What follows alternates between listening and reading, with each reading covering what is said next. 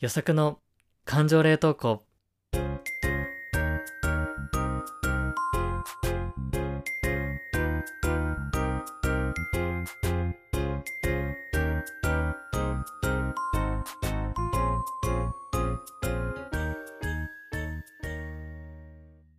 皆さんこんばんは、ゆさくです。この番組は社会人6年目の独身男性ゆさくが日常で会う感情を言葉で残していく感情保存系ポッドキャストとなっております。荒さを取り巻く転職や恋愛など人生の分岐点と共存することを目指していきたい、そんなトークプログラムとなっております。よろしくお願いします。さて、今週も週の折り返し後半戦も頑張っていきましょう。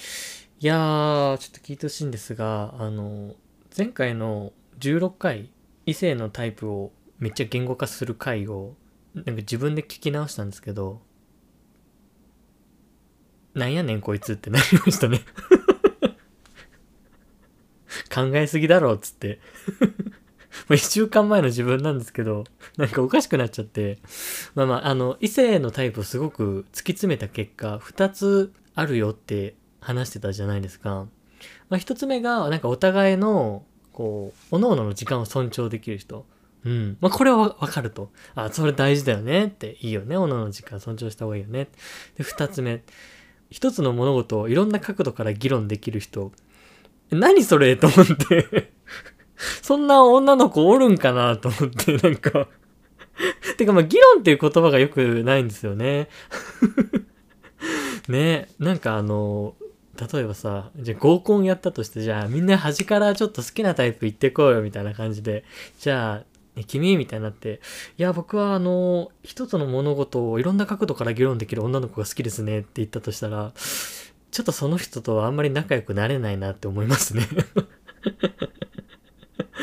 いやー、てかもう議論っていうそう言葉が良くなかったと思う。うん。あの、先週の予測が言いたかったことはおそらく、あの、まあ、他人事みたいに言ってるんですけど、僕なんですけどね。まあ、今週の僕が責任を取らせていただくと、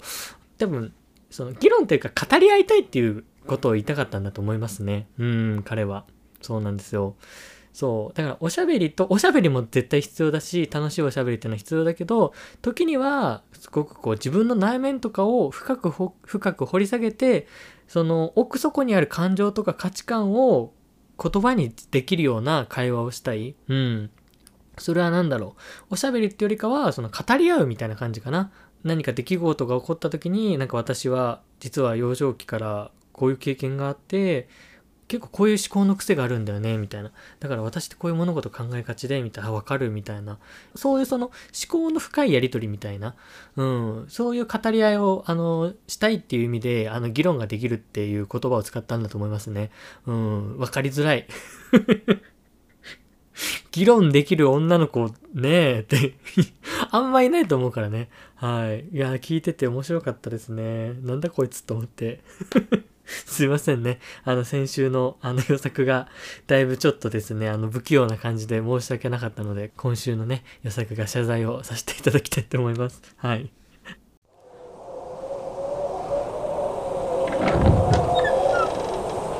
予測の感情冷凍庫。はい、ちょっと近況なんですけれども、まあ、先日ですね、すごく楽しかった、うん、一日のことを話そうかなと思います。えー本当にこの間、平日仕事終わりに、ちょっと SDGs に関して、こう、豊かな海を守ろうみたいなテーマの、ちょっと講演会があったので、えーそのままちょっと会社を出てですね、行ってきたんですよね。まあ、これだけ言うとなんかとても、おお、予作は意識が高い人なんですかねみたいな感じで 思われちゃうかもしれないんですけど、あの、そんなことはなくて、スピーカーの方がね、あの、私の大ファン、うん、私の大ファン、大ファンの私、あ、ちょっとよくわかんないでした。あ の私が大ファンの、あの人だったので、思わず申し込んでしまったんですよ。まあ、それが、あの、皆さんもご存知、あの、さかなクンが、あの、スピーカーとなって、あの、海の豊かさを守ろうみたいな感じの、えー講演をするというところで、そう、しかもね、無料で募集をしていたので、もうすぐ申し込んで、そう、本当に空きがあってよかった。うん。無料だからね、すぐ埋まっちゃうんだろうなと思ったんですけど、そう、たまたま空いてて申し込んできたんですよね。うん、そう。で、まあ、すごくワクワク楽しみにしていったんですけど、なんか行く前に思ったのが、で、今回がその、イベントがちょっと SDGs っていうテーマもあって、ちょっとお勉強チックな多分要素もあるのかというところで、対象があの、中学生以上だったんですよね。うん。だから小学生以下の子はちょっと参加できないよ、みたいな。だからその、さかなクンの話を聞きたいとか、さかなクンの話を聞きに行こうみたいな、ちょっとこうファミリーのイメージがあるじゃないですか。親子で行こうみたいなね。とか、まあなんか小学生のファンとか多いのかなと思って。中学生以上っていうその縛りが設けられた時に、一体さかなクンのファン層ってどこになるんやろうって、あのその、全く想像がつかなくて、つきます？え、全然想像つかなくて、多分この辺だろうなみたいな、うん、漢字も予想全くできなくて、多分この何十代の男性だろうな、女性だろうな、みたいなのを全く予想ができなくて、どんな感じなんやろうな、つって行ってきましたね。うん。会場がなんか定員200名ぐらいだったんですけど、まあそんくらいいたのかな。うん、結構ま人が入ってまして、で、そう、意外だったのが本当割と中高齢層がメインに見えましたかね。4、50代がメインに見えましたかね。そう。同世代ほとんどいなかったね。20代、うん、ま、ぽい人はいたけど、めっちゃ少なかった。うん。で、女性が結構多くて、7割、8割女性だったかな。そう、それも意外、まあ、意外、意外も何も、わか、うん。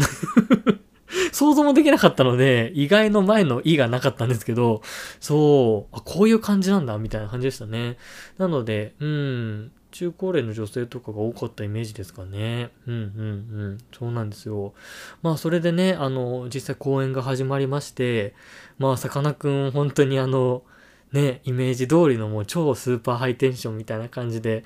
もう絶好調でしたね。もう本当にあの、さかなクン語と言いますかね、もうギョギョギョって感じだったんですけど、ご覧くださいを、毎回あの、ご覧くださいって言ってて超可愛かったね。うん、大好きって思って。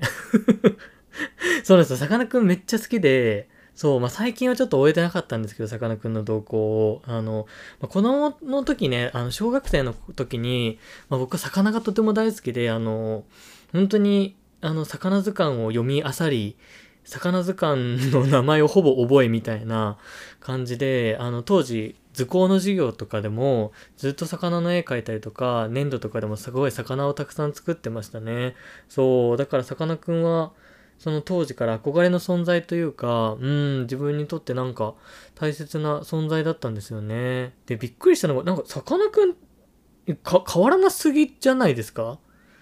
え、だから僕小学生とかあの、20年前ぐらいからなんか何も変わってない、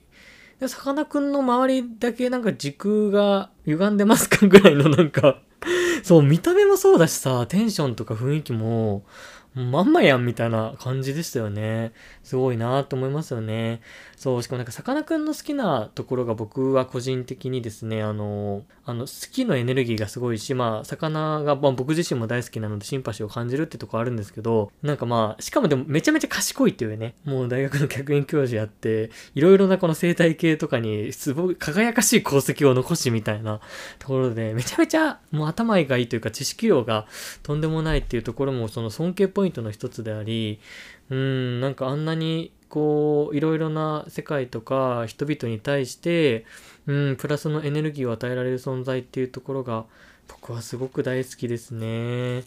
なので本当に今回この講演会に参加できてよかったなって改めて思いましたね。うん。そう。まあでもなんかちょっと面白かったのが、さかなクンすごい冗談とかをめちゃめちゃ言うんですよ。まあ、その、魚のダジャレとかをね。で、今回その多分、いつもやってるような、多分わかんないけど、さかなクンいろんな学校とか、そういうそういうところで講演会とかをやることきっと多いと思うんですよ。うん。だから、小学生相手だったらもうめちゃめちゃ受けてただろうなっていうダジャレがいっぱいあって、もうどっかんどっかん言ってただろうなみたいな感じなんですけど、もうあの中高齢のおじさま、おばさまが中心だから、そのなんか、受けてるっちゃ受けてるんだからふふふふみたいな、なんか、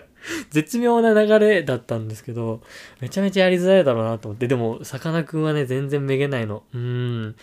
あの、何、スタイルのまま、あの、1時間半通してたんで、そこがまた僕は好きになりましたね。だから僕も結構思いっきり笑いたかったんですけど、ちょっと浮いちゃうなぐらいな感じで ちょっとね、ふふふみたいな、ちょっとなんかね、抑え笑いになっちゃったんですけど、うん、とても良かったですね。なんか、僕がそのさかなクンが好きなところはたくさんあるし、まあ、今回そのさかなクンのお話を聞いて、まあ、すごく感じたことが一つあって、好きを貫き続けることって、まあ難しいけど、それを貫き通したら、ここまでこの周りが動くんだなっていうところを改めて感じましたね。好きの力って強いなっていうところですね。そう、なんかさかなクンって魚好きじゃないですか。もう魚博士みたいなところで、ね、本当にずっと子供の頃からお魚好きでっていうことだったみたいなんですけど、それを好きを続けるのって難しいじゃないですか。うん。どんなに好きでも、なんかそこまで突き詰められないというか、途中でフェードアウトしちゃうと思うんですよね。多少ね、魚が好きでもさ、まあちょっともうじゃあ普通に就職しようかってなって離れちゃったりだとかさ、まあ僕も小学校の頃、魚が好きすぎて、あの、将来の夢は水中カメラマンというですね、うん、そのダイビングしながら魚のお写真を撮るっていう仕事を当時したかったんですけど、まあそれをね、父親に言ったら、水中カメラマンなんだって飯食えんのほとんどいねえよって言われて、あの、あ、夢ってお金稼がないといけないんだって思って諦めたっていう すごい悲しい予作少年のエピソードがあるんですよ。ね、僕のお父さんも小学生にあの、なんだろう そこの現実は見せなくていいやろっていう風にね、もうちょっと後でいいだろうと思いましたけどね。うん。別にいずれにせよね、どこかでは僕はきっと諦めてしまったと思うんですよ、水中カメラマンを。まあ、父親に言われなくても、どこかで気づいて、あ、これはとても大変だし、一般的な道ではないんだろうな、ここまではなれないって言って、その好きのエネルギーを途中で折っちゃってたと思うんですよね。うん。だから、なんかここまで生涯を通して続けられるっていうところが羨ましくもあり、うん、本当に眩しくてキラキラしてましたね。そうなの。さかなクンは魚が好きだからこそ、魚の知識がすごいんですけど、やっぱり改めてすごいなと思ったのが、その、魚のね、生態、例えばこの魚はね、この毒のトゲがついてて何本ヒレがあってみたいな、そういうところはもちろん詳しいんだけど、なんか、それに派生した、魚の派生した知識とかがすごくて、まあ、例えばその、食べ方とかね、どういう風にすると美味しいみたいな、その食事的な観点とか、まあ、その食べた後にさらにじゃあこの魚はどういう栄養素があって、どういう健康にいいのかっていう、その栄養学的な観点とかもあるし、その、例えばトドっていう、あの、魚がいて、で、トドのつまりっていう、じゃあ言葉ができた由来とか、その言語みたいなところもそうやし、あとなんだろうな、そのなんか歴史的なところですかね。うん、昔この地域ではこの魚が取れていた、えーすごく文化として根付いてたんだけど、今は水温上昇の影響で、なかなかそこの地域の食の文化も変わってきてとか、なんかそこの歴史的な観点とか、もう魚を起点にして、いろんな方向にめちゃめちゃもう化け物みたいな知識を持ってて、それをもうずっとマシンガントークで話し続けてて、紐づいていく感じ、連想ゲーム。そう、魚からマジカルバナナしてって、どんどんいろんな、その、話につながっていくっていうところが鮮やかすぎて、しかもそれを話してる本人がね、楽しそうなわけ。めちゃめちゃ生き生きしてんのよね。そう、それが眩しくて、なんか、泣いちゃいそうになって僕。そう、あの、さかなクンがあの、ボラっていう魚があの、飛び跳ねるんですけど、なぜその飛び跳ねるのかっていう、その生態を説明してるときに、なんかもう涙ぐんでしまって、あ、こんなにキラキラ人って話せるんだって思って、なんか俺ってここまで好きを貫いたことってあったかなみたいな。なんかそれ泣きそうになっちゃって危なかったですね。あのあれで涙か こぼしてたら、お前みんなこう周りの人にね、泣きどころどこやねんみたいな感じで怪しまられてたと思うので、はい、なんとか涙を抑えることができてよかったかなって思います。いやー、よかった。よかったよ。すいませんね。なんかちょっと興奮して、うん、どこまで僕がこのさかなクンの絵の愛をね、伝えられているかわからないんですけれども、なんか好きを仕事にして、しかも周りとかね、その環境とかに役に立てられるような人って素晴らしいですよね。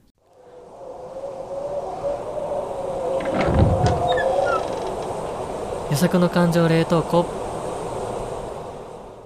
ね、でも改めて思ったのはやっぱ好きを貫くっていいなっていうことと、ただ好きを続けることって難しいなっていうところですよね。まあ最近僕がよく考えることで、ちょっと前にずっと続けてたよさこい、あま、ずっとってほどじゃないか。あの、ちょっと数年間ぐらいね、あの、やってて大好きな趣味をやめようとしてるみたいな話もあったんですけど、そう。なんか好きっていうエネルギーって、それがあればいつまでも続けられるような気がするんですけど、結構有限なんですよね。って最近すごく思いますね。なんか好きっていうその情熱というか炎というか灯火があるじゃないですか。ね、なんかその好きになり始めてそこのなんだろうな火にさ薪を取ってさくべてさどんどん燃え上がってさ楽しくてさそれをずっとできるような気がするんですけどいつかその好きという火に薪をくべることがなくなりうんいつか弱くなったり消えてしまったりすることが多いのかなっていうふうに思いますね。うん、だから弱くても続けられればいいんだけれども、それがとても難しい。そう思う今日この頃ですね。ね皆さんもなんかずっと続けられてることってありますかね？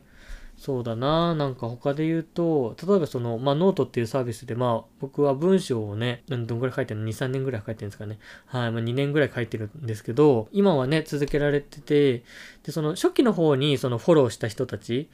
の、まあ、僕が文章を読みたいと思ってフォローした人たちの、が、まあ、文章をこう書いてくれてるのを、まあ、投稿をすごく見続けていたわけですよ。うん、ここ2年間ぐらい。ただ、やっぱりその、ずっと最初から続なんだろう、書き続けられる人って、あんまりやっぱりいなくて、どんどん減っちゃうんですよ。その人の事情はわからないけど、仕事が忙しくなったのかもしれないし、文章を書くことに飽きちゃったのかもしれないし、他にもっと楽しいことを見つけたのかもしれないし、でもなんか、文章を書き続ける人って意外と少なくて、とても素敵で感情を揺さぶる文章を書ける人でも結構離れていってしまうんですよ。うん、それをなんか何人も見てきていて、とても寂しいんですよね。うん、あ、やっぱり続けるって好きを続けるってそんなに難しいんだっていうのは思いますし、まあ僕もね、今のところは全然続けられそうなんですけど、文章を書くこと自体はね。それでもね、うん、まあでもやっぱ書く気わかねえなみたいな風に思うことも当然あるし、いつまで続けられるんだろうみたいなところは正直ちょっと思ったりはしますよね。好きを続けるってなんか同じバスにずっと乗っているような感覚でもあり、同じ方向に向かっててバスにたくさん人が乗ってる時って仲間がたくさんいるし、あ、みんなでこの方向行くんだって楽しいじゃないですか。でもなんかだんだん人が降りてって、なんか減ってきて人数がね、えみたいな。なんかわかんないけど、例えばじゃあもう、このバスで、もう北海道の一番北の端まで、宗谷岬まで行こうみたいな思ってたのに、なんかどんどん北に行くにつれ、どんどん途中下車してったら、自分も不安になるじゃないですか。え、あ、え、あ、僕このバス乗り続けていいのかな？みたいな。なんかそれで思わず降りちゃうみたいな。うん、自分は好きなはずなんだけど、好きでいることが不安になるというか、自分の好きが信じられなくなってやめてしまうっていうことが、まあ少なからずあるのかなっていうふうに思いますね。そう。でも、そこを乗り越えて、続ければ続けるほど、やっぱり遠くに行けるというか、誰もたどり着いていない景色が見えるんだろうなとは思うんですけどね。ね難しいですよね。そう。だからなんか、例えのその好きの情熱の火をね、火の灯火をなんか絶やさないみたいな話をしたんですが、最近思うのは本当にいかに工夫して燃え上がらせるかというではなくて、その大きな火にするかではなくて、こう、いかにあの小さな火でも絶やさないかっていうところが僕の中でのこう最近大切にしていることかなと思いますね。うん。例えばこのポッドキャストとかもそうで、まあ始めた時も当然やりたくて始めたんだけど、これはいつかめんどくさくなるとか、絶対に、あの、やめたくなる時が来るというところは、まあ、見えていたんですよね。うん。僕の今までの傾向から。そう。だから、その、燃え上がらせるというよりかは、なるべくこの小さな感じで。時間もなるべくね、ちょっと15分前後ぐらいで全然いいよっていう感じだし、うん。なんか今日ちょっとそんなこと言いながら長くなりそうなんだけど。うん。し、まあ本当はね、ちょっとツイッターとかインスタとかアカウント作って、どんどんツイートとかして、他のポッドキャスト番組さんとかも絡んで、うん、なんかリツイートしてもらってとかっていう風に、本当はやった方がいいと思うんだけど、なんかそれをやると多分エネルギー使って僕が多分続けられなくなっちゃうなと思ったので、最小限の、省エネで、最小エネで継続できるっていうのが、この形だろうなって思って続けましたね。うん、そう。ね、だからなんか、いろんな好きを、まあ、僕もね、いろんなこと始めたりとか、いろんなことやめちゃったり、うん、するので、まあ僕も結構好奇心旺盛な分あるんですけど、結構、うん、飽き性なのかなやめちゃうことも結構あるので、そう、でもなんか今は細く長く続けていきたいっていう気持ちがあって、そう、文章も、このポッドキャストも、まあ他になんかね、興味あることがあったらそっちに行っちゃうと思うんだけど、うん。なんかそんな形で自分の好きをこう、ゆっくりゆっくりね、焦らず育てていこうかなっていう気持ちが強いですね。まあ、そんな形で皆さんもね、好きを続けていることってありますかね？逆にやめちゃったこととかってありますかね？まあ一度やめてしまってもね、それが復活できるかもしれないしね。あの時ほどの、なんだろう、サイズ感じゃなくても、ちょっとスメスモールスケール、めっちゃ噛んだね。スモールスケールにして復活させたりとかね。まあそんなこともできるかもしれないですよね。うーん。難しいね。でもね、好きをなんか続けるって。これは、なんだろう、趣味とかね、ものとかじゃなくて人に対してもそうなんですかね。なんか僕はあんまり人と長いお付き合いをしたことがないので、ずっとその人を好きでい続けることの幸せとか難しさとかを実感したことがないので、そのあたりは何とも言えないんですけど、ね、燃え上がるより、のもうでかいバーンって花火上げるより、なんかちっちゃい灯火でちょろちょろ長く続いた方が、まあ結婚とかを考えるといいんですかね。どうなんだろうな。全然わからないですけどね。まあでも、恋の火加減なんてね、調整できないですよね。なんか今 めっちゃ恥ずかしい セリフ言ったら、恋の火加減なんて調整できないですよねってなんか すごい昭和のトレンディードラマの一言みたいなの出てきちゃいましたけどね。はい。まあ、そうだね。調整するもんじゃないよな。人の好きなんてな。はい。まあ、そんな感じで、はい。いろんな好きのね、火加減を調整しながら、でも、とろ火で続けていきたいという今日この頃でした。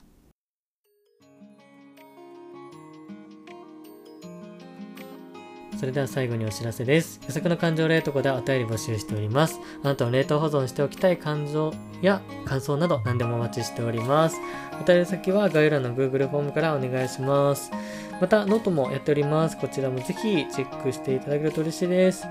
ということで、今週も聞いてくださってありがとうございました。ね、だんだんやっと地獄の猛暑から解放されつつあり、秋の訪れを感じるこの頃ですが、ね、うん、落ち着いた読書の秋とかね、何をするか考えて楽しみにこの先も過ごしていきましょう。それではまた来週の水曜日お会いしましょう。バイバイ。